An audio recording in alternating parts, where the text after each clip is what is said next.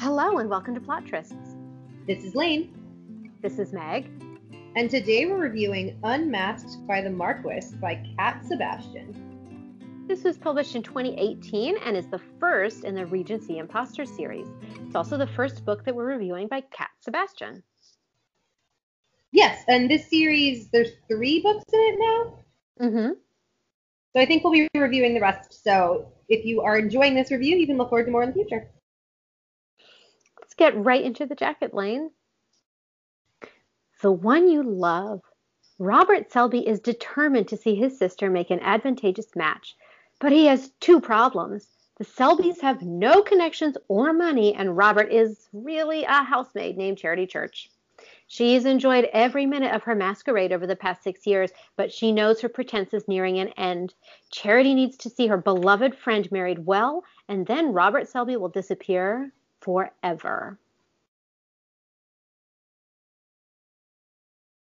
May not be who you think. Alistair, Marquis of Pembroke, has spent years repairing the estate ruined by his wastrel father, and nothing is more important than protecting his fortune and name. He shouldn't be so beguiled by the charming young man who shows up on his doorstep asking for favors, and he certainly shouldn't be thinking of all the disreputable things he'd like to do to the impertinent scamp. But is who you need. When Charity's true nature is revealed, Alistair knows he can't marry a scandalous woman in breeches, and Charity isn't about to lace herself into a corset and play a respectable miss. Can these stubborn souls learn to sacrifice what they've always wanted for a love that is more than what they could have imagined? I think the jacket overall is fine. Mm-hmm.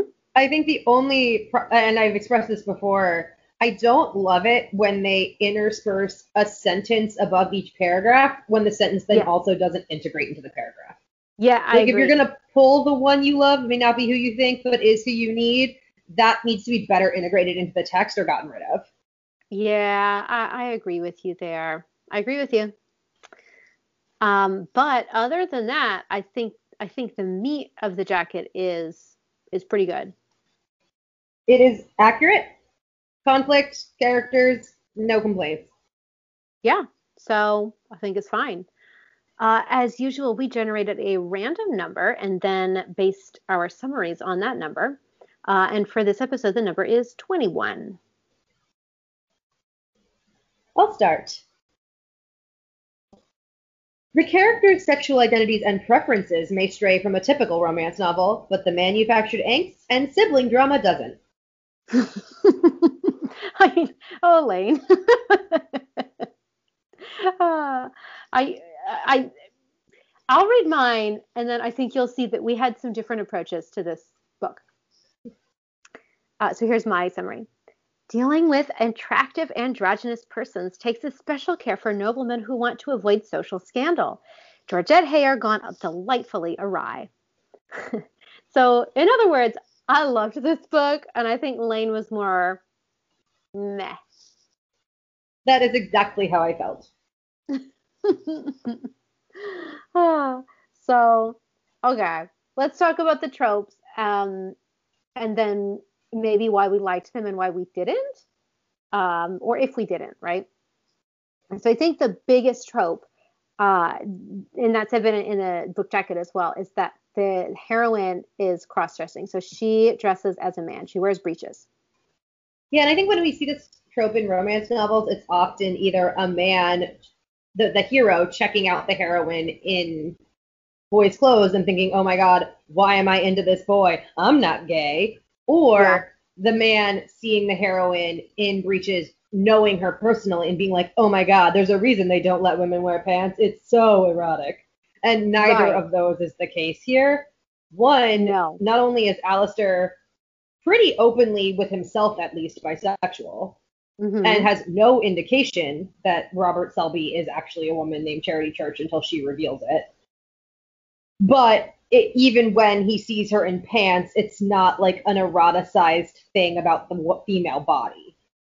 No, it's it's not an, an eroticized thing about the female body at all because he he thinks it's a male body, and indeed it is a basically just a it's a body, it's a human body in the end that he is attracted to, right? Well, and even after he's aware of Robert's true identity, he likes the way Robin, as they come to be known, dresses because it's so quintessentially them, Right. not out of some sort of defiance of traditional gender norms. Exactly. It's I would liken it more to the trope where there is a heroine um, who has a very quirky fashion sense, Yes. which which we see in a lot of books, and a lot of times she's doing it to deflect attention, or she's doing it to you know whatever. But the hero comes to really appreciate it as being part of her, and so he appreciates it for that way. Um, and obviously, I'm not saying that someone's gender identity is the same as fashion, but I'm saying that the trope is more like that. Definitely. Yeah. So as the, the Um, jacket makes very obvious, Robert is actually Charity Church, living under an assumed identity. Correct. That is, so hidden identity, Ooh, assumed identity. yeah. Uh, and then we've seen the I'll do I'll do anything for my sister, right? We've seen this so many times. We're gonna scrape together just enough money for you to have a season because you are Mhm. meant to be a lady and you are the most perfect thing to ever exist and whatever I have to do to make it happen. Mm-hmm. And that is what happens here. Yep. Ah, and then there there is a waltz and a garden fondle, as Lane has so wonderfully coined, but um I need to copyright that. I know you you do, but it's it is subverted here because they both they waltz and they fondle in the garden because he can't two men cannot be seen waltzing together in society. Well, and I also one of the things I really liked about this scene is so often in romance novels, the first time characters dance together, it is perfect, and they Right. move together like a tide, and everything about them is so perfectly attuned. And in this case, Mhm. they're both used to dancing the man's part, Yes, so it's really awkward, but that was really adorable. I loved it, Lane. I loved it so much. I love So it. in in this case, sorry, he's a a marquis, obviously, and he's inherited a marquis that that was impoverished by his wastrel father, as the jacket says, which is something we have seen over and over. And now it's his job, as he sees it, to restore the financial solvency and respectability of the estate. Uh, and yes. title. And how many times have we seen this trope, Lane? Um, it is, I would say, roughly 50% of historical romance novels. yeah, So this falls into that 50%. Um, so a lot of the issues with his marriage. Uh, okay. I, this is something I think Lane's going to talk about in detail later. But uh, in in most cases with this trope, they fall in love with someone who's unsuitable for one reason or another. Usually, it's because they're not going to help bring the reputation back to the earldom or the marquisate or the dukedom or whatever. And that is the case here. But in this case, he has already restored the financial solvency and done a great deal to restore his reputation. It's So he's not the- specifically seeking a bride. He's not a fortune hunter. He did it himself already. Right, right. It's really just maintaining his status in the eyes of his peers, basically. And proving to them that he is not his father. Yes, which is such a trope. Yep. Um, she is a sad traffic project orphan, literally a foundling. Literally a foundling. Yeah, totally a sad, tragic orphan who, yeah, who is who's now you know masquerading um, as a as a man to, but not for her own gain. So that's I think interesting as well. She benefited from it personally, for sure, in a lot of different ways. But at this point, the fact that it's still ongoing is definitely a selfless act. Yeah. And just to, to compound the tragedy of her life, she has a secret romantic past that is Yeah. not a trope in romance novels, but a cautionary tale in many. Yes. Yeah.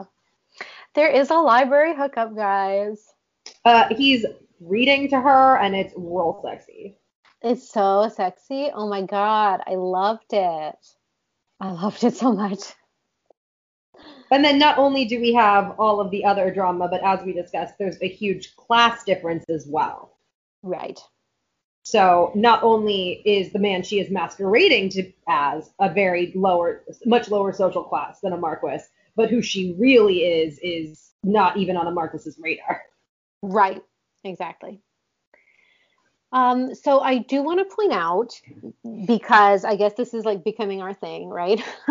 that I thought there was a really huge homage to um, Georgette Heyer.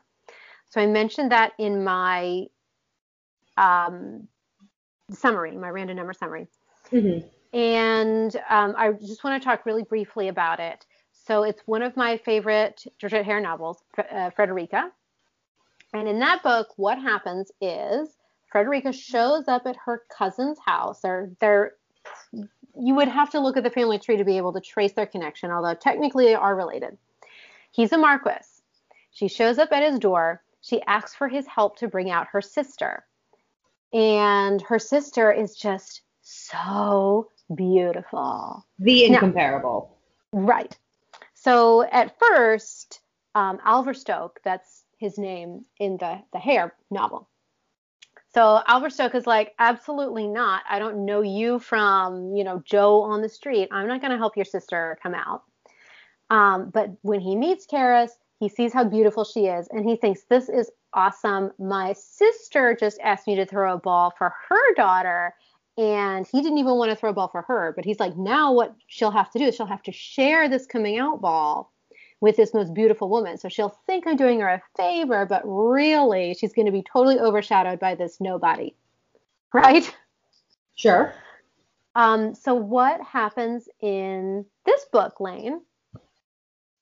And pretty much that, except instead of a debutante, it's a ball that has multiple purposes of getting rid of his own half sister and some meddling aunts. Exactly. So it's basically the same thing. Robin shows up. She says, Hey, your dad was my sister's godfather. Um, and Alistair sees that Louisa is just like the most beautiful person ever. And Alistair thinks, Awesome. My father's mistress just asked me to throw a ball for her. And my aunt just asked me to throw a ball for my cousin. So I'm going to throw a ball for all three of them, and they're all going to get screwed over. This is going to be awesome. So it's all for like this this this point of like maliciousness in the Marquis's part. The aunt right? doesn't ask to throw for the daughter. The aunt just wants him to have a house party, and he knows the aunt will be super offended by being in the same house with his illegitimate half sister. Exactly. He's just going to teach them all a lesson. Yeah. So he's going to teach everyone a lesson for basically asking him for favors. Yep um, by screwing them over by having this beautiful, beautiful nobody attend the ball. So it's basically the same exact setup. So I was reading this and I was like, wow, how is this going to play out? Well, that's that's basically where the the parallels end um, for yes. now. um, they they pick up again later, so I'll talk about that later. But I did want to point that out because I was reading this and I was like, wow, this is this is Frederica. Um, uh, I have gone off on other books before, namely with the Highwayman, um, for for riffing on you know other novels. Um, in this case, I really felt like it was a point of departure and not didn't inform the entire text. So it was an that homage.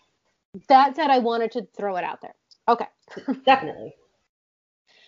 Ah, all right.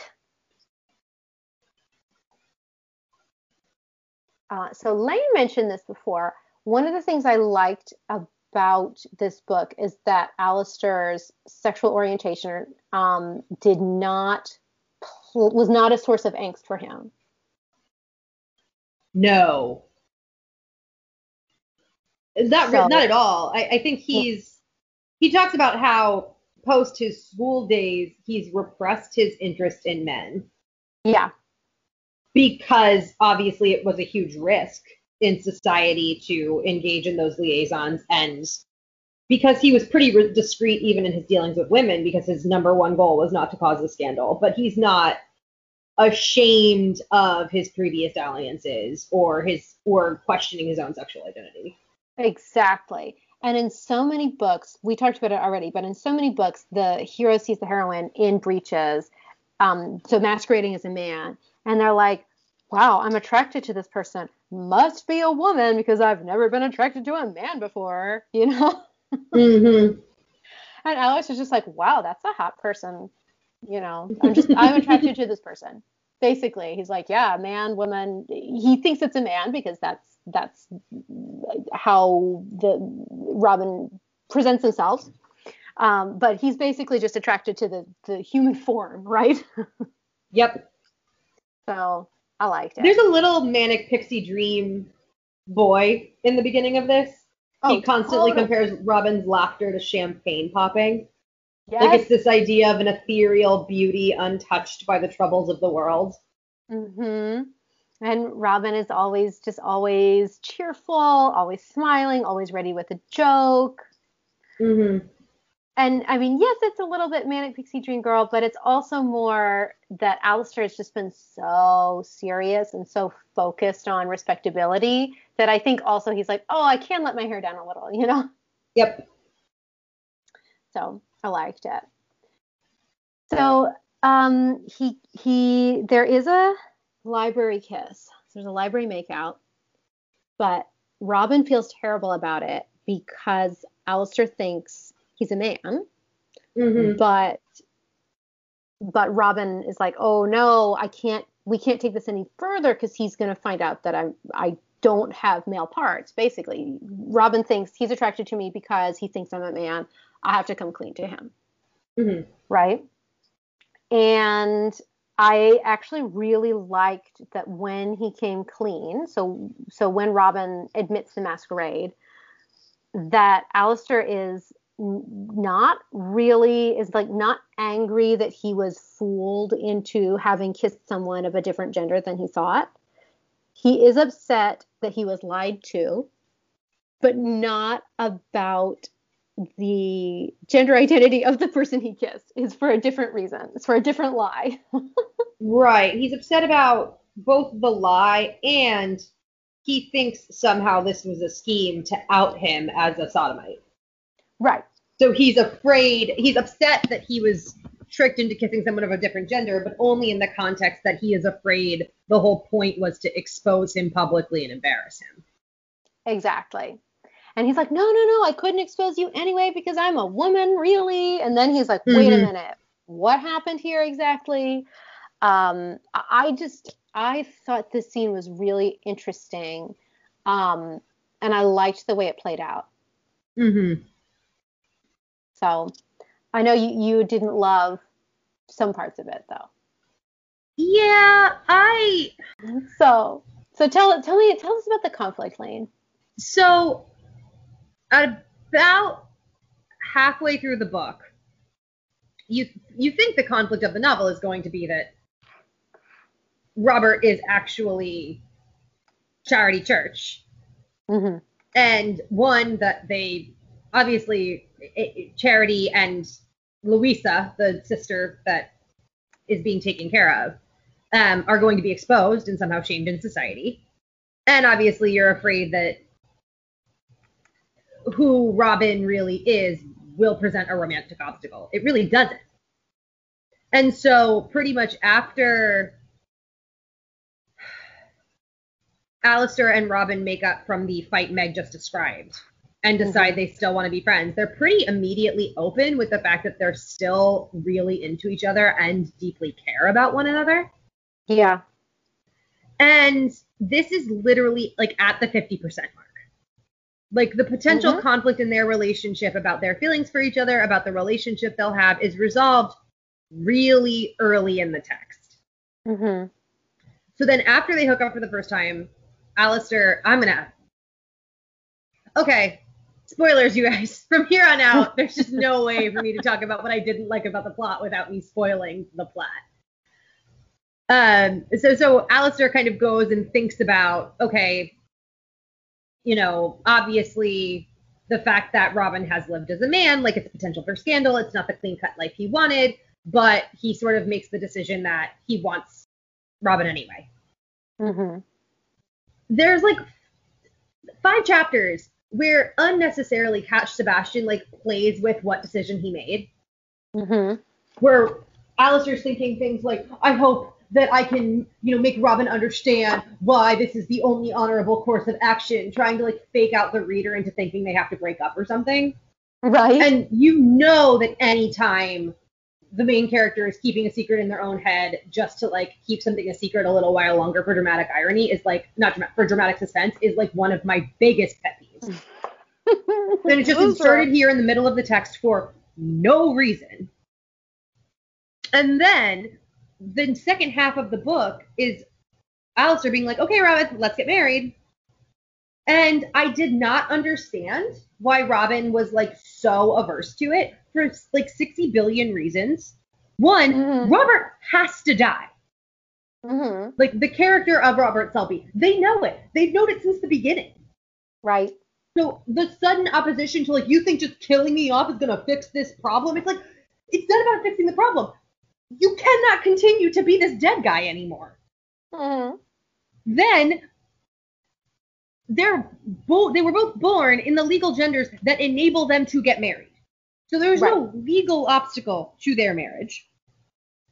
I don't understand. Robin has no plans and no ambitions for after this masquerade is done.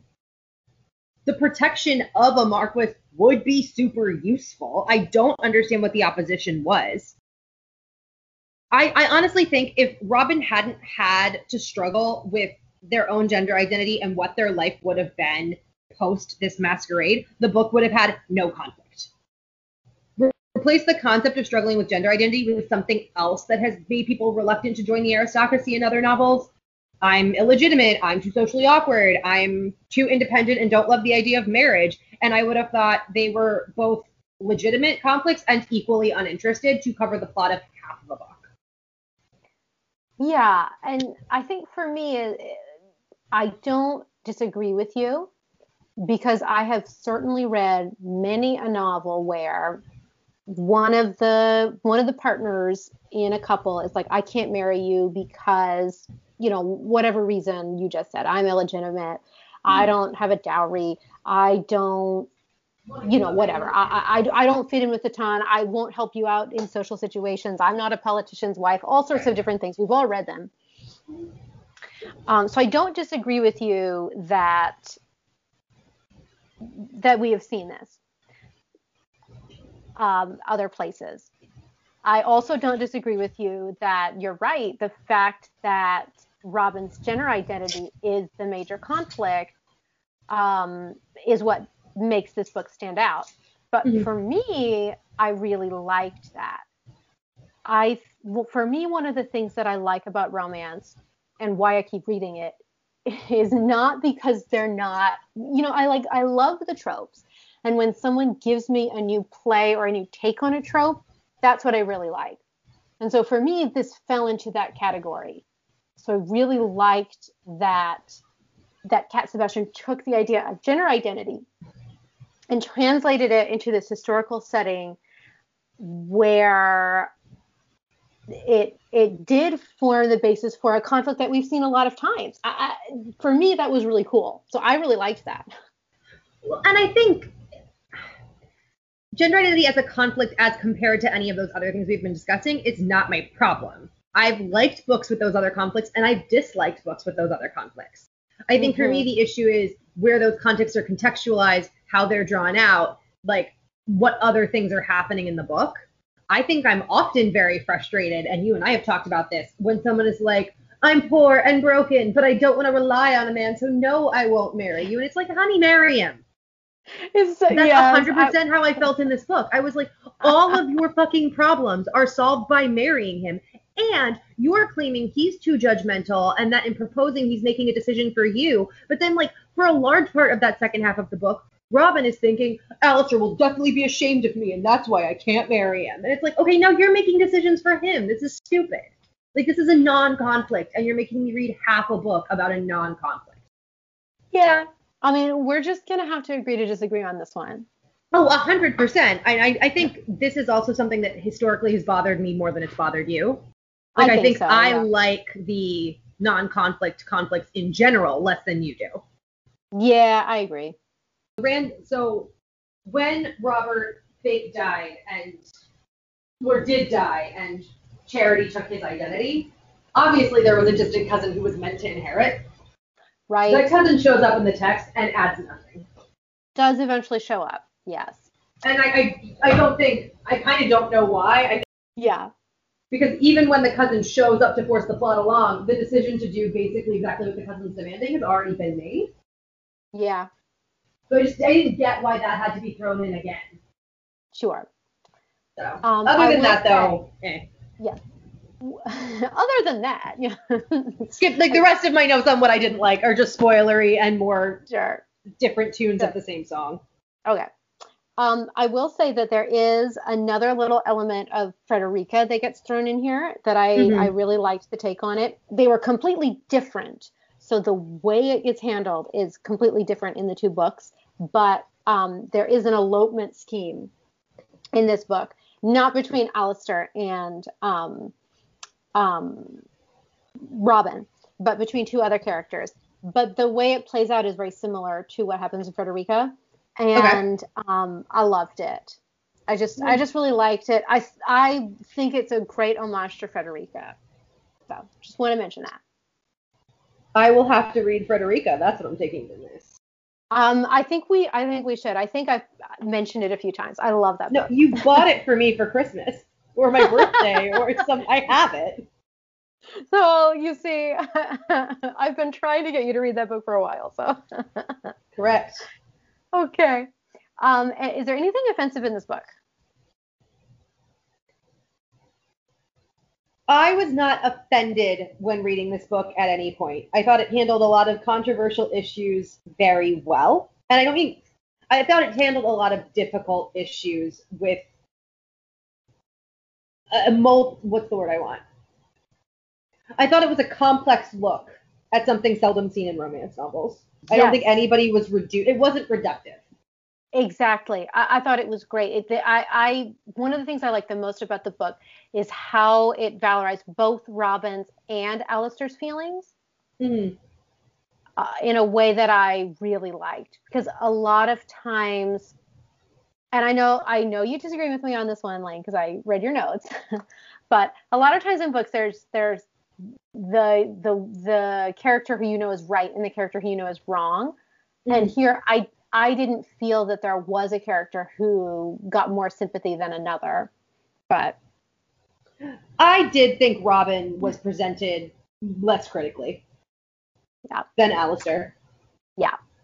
Um, I will mention that this book, unlike so many other historical romances, treats drugging someone with laudanum or whatever substance is going to knock you out without their consent was treated like the gross invasion of privacy that it is. So, hands down, so me- so much applause for you, Cat Sebastian. Thank you. This is the first book I have ever read where one of the characters was drugged with laudanum and then later they were like, "Why did you do that? That was disgusting, and it could have hurt me." Um, correct. I also was glad that her being drugged was treated like a big fucking deal. hmm So I I have bitched about this in so many other books, and to see it finally handled in what I think is the right way was so wonderful. It was so great. Was this book sexy, Meg? I thought it was really sexy, Lane. what did you think? I thought the first half was pretty sexy. mm-hmm. I thought the unrequited sexual tension between Robin and Alistair in the beginning was really great. Oh. I really what? I love. I I was gonna say I loved that part in the beginning because they both have different reasons for putting the other one off, right? Yep. Like Alistair's like, oh no, what if he's not gay? And and Robin is like, oh no, what if he figures out I'm a woman? You know, I was just, it was so great. I loved it so much, but they were like just so attracted to each other. They just couldn't Yeah. No, So and I think I always love like trying to keep our hands off of each other is actually a futile endeavor. I am Yes. generally speaking going to really enjoy that. I also liked that for all that this is a book that didn't do with the fineries of women's clothing, there was a ton of clothes porn. Mm-hmm. There was a peacock blue jacket and lots of discussion of cra- cravats, and like I really liked all of that in the sex as well. Yes.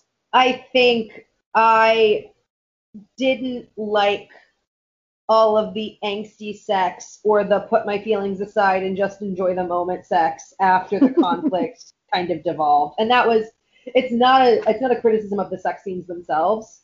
We've talked before about how like when a plot loses you, like objectively the sex was sexy. At the point where they were not communicating and everyone else in the book was playing pronoun games about who they're talking about with proposals, I was rolling my eyes at the whole book. So I kind of lost me in the sex. Yeah, I don't know, Lane. I loved the I loved their hookup at the salon. I don't know if you're counting that in the sexy or the non-sexy part, but I thought that was so sexy. I mean, they had crackling chemistry. Mm-hmm. So I'm not I'm not knocking. If you were into this book, you're gonna be into the sex in this book. Yeah, you know, I I think you hit the nail on the head, Lane. so, in other words, I thought this book was like really sexy, and um, Lane wasn't so into it after the halfway mark, basically. Yeah. Look, I'm not I'm not hard to please. That's not true. I know what I like. You know what you like. I yes. like I, I like honest characters who are upfront and who don't relish in not making a decision, and this book is a lot of that. there there is a lot of it, but I don't know. But uh, uh. Meg, when it's well done, is like, yes, please. Whereas even when it's well done, which it is here, I'm more interested in reading characters that aren't refusing to get married for no reason. Yeah, I don't know. I th- I thought there was a legitimate reason here, so I think that's why I liked it. I think that's why I liked it more than you did. Is that I saw the reason as being more legitimate than you did, because there are many books where I'm like, oh my god, just get married, you know, Page two. I would like you to be married on page two. just get married now, please. Yes. but I, I liked this book a lot. I loved the setup. I loved the ridiculous elopement, and I loved the ending. So I loved it all. I thought it was a cool concept that was really well handled, and it was very different in that context mm-hmm. than anything else I'd read in a while. Yeah. But ultimately, it lost me in execution and plot. Yeah. Well, if anything about the book sounded interesting, I I, I do recommend that you check it out. I, for me, it was it was unique in its handling of the tropes. The tropes themselves not super unique, but that's something that I love. So Thank you guys so much for listening. And if you're enjoying the podcast, please check us out wherever you get your information online at Plottress. That includes Goodreads, Instagram, and Facebook.